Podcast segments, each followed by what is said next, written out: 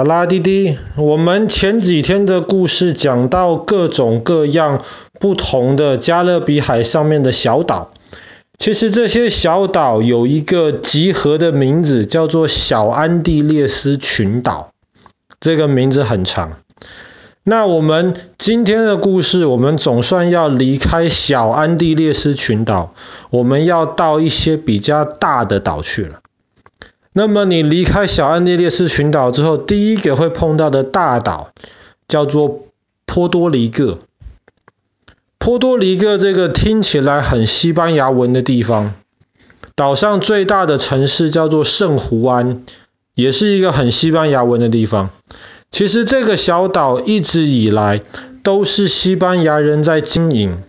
只是后来西班牙人把这个岛割让给了美国。所以波多黎各岛其实现在是美国的一部分，但是很奇怪，这个岛上面有三百多万人，比美国很多州的人口都还多，但是波多黎各却不是美国的一个州，它是美国的海外殖民地。那么前一阵子波多黎各上面的这些老百姓就投票，他们希望加入成为美国的一个州，但是后来美国政府拒绝掉了，因为跟美国其他的州相比，波多黎各是比较穷的一个地方。那美国可能觉得，你如果加入美国的一个州的话，那美国要在你这边花很多钱，所以美国政府后来就拒绝掉。所以波多黎各现在还是美国海外的一块殖民地。但是跟很多加勒比海的这些其他国家比，波多黎各其实已经很富有了。因为波多黎各这个岛一直以来西班牙人在防守，但是之前有英国人、有法国人、有荷兰人想要抢这个波多黎各这个地方，所以今天你如果去波多黎各参观的话，你就会看到很多很多堡垒，其实做得非常坚固。这些堡垒就是当时西班牙人要抵要抵挡这些其他人入侵波多黎各建造的。那么这些堡垒其实保存得很好，白天的时候都有很多很多观光客去参观。但是波多黎各真的最有意思、最特别的地方，不在白天。那如果滴滴哪天你有机会去波多黎各的话，你一定要等到晚上，特别你要等到那种很黑很黑，天气很好，但是又没有月亮的晚上。为什么要等到这么一个这么暗的一个晚上呢？因为在这么暗的晚上的时候，你就可以跟着导游。走过一条长长的路，翻过一些小树林，然后你就会到沙滩边。沙滩旁边就是海。那弟弟还没有机会看过海，没有办法。那在你这个时候，那哥哥已经看过海了。可是过去几年，因为这个疫情太严重了，那那弟弟现在还没有看过海。爸爸很喜欢海。那爸爸小时候也曾经幻想过说，如果哪一天爸爸就能够躺在沙滩旁边听海的声音睡觉的话，那是一件多么舒服的事情。而且很暗很暗的晚上，你可以看到天空有很多美丽的星星、美丽的银河，吹着海边的风，听着海浪拍打这个沙滩的声音，那真的很棒。爸爸还没有尝试过这样子。可是你如果是到波多黎各晚上的海边的话，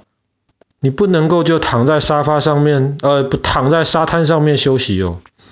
因为那个时候导游就会给你一艘小船，你就要在平静的海面划着小船，海面很黑，什么都看不到，所以你只能跟着导游身上有一盏小小的灯。跟着导游的方向一直滑滑滑，可是当你滑不用多久的时候，导游就会把全部的灯都关掉。这个时候你会发现，当你的船在移动，当你的桨在移动的时候，海忽然会变成蓝色的。这是一个非常非常特别，可是很美丽的一个景象。本来黑色的海面，只要你去碰它，只要船去移动，任何接触到海的东西，那一块的海就会变成蓝色的。全世界只有几个地方有这样子特别的海，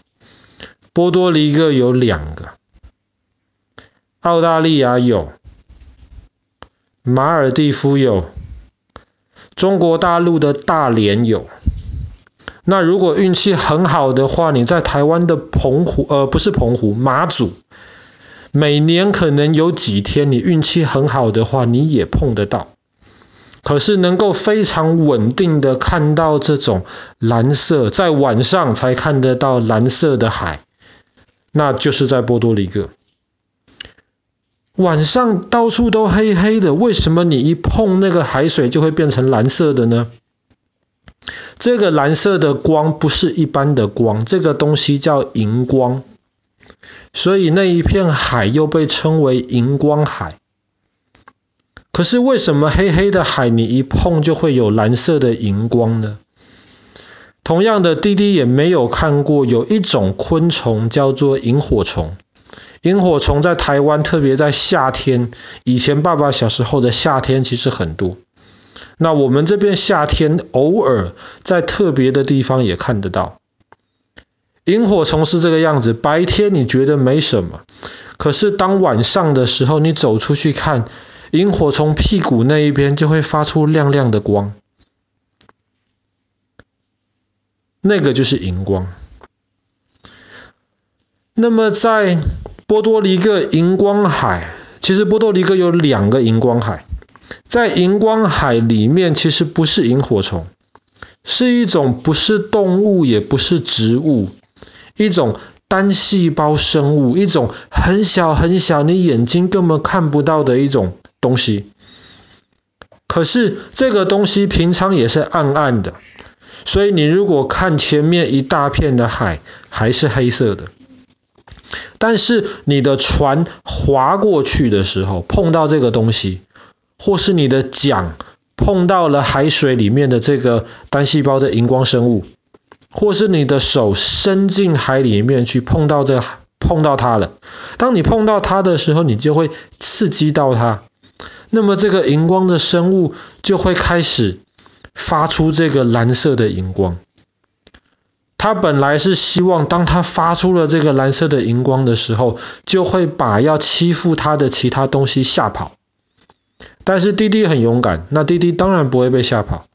所以弟弟就会看到这个蓝色的荧光很漂亮。你只要一碰到它，就会有蓝色的荧光出现。这也是为什么一定要在没有月亮的时候，才去那片海上面划船。因为月亮的光太亮了，或是你如果用手机用手电筒的光照太亮了，那么你就什么都看不到。你如果上网找的的话，你就会看到有很多人用特别的照相机就拍出来，天上是银河，很多很多星星的银河系，然后海里面就是一片蓝色的荧光，非常非常的漂亮。全世界就只有几个地方看得到，而且很多地方还不是能够常常看得到。为了保持海里面有这种能够发蓝色荧光的浮游生物在，所以这个海得很干净。其实波多黎各以前有三个海边能够看得到，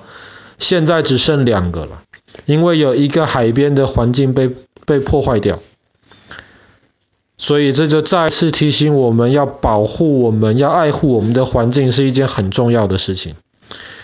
好啦，弟弟，那么今天我们的故事就讲到这边。在波多黎各能够看得到非常神奇而且非常美丽的蓝色荧光海。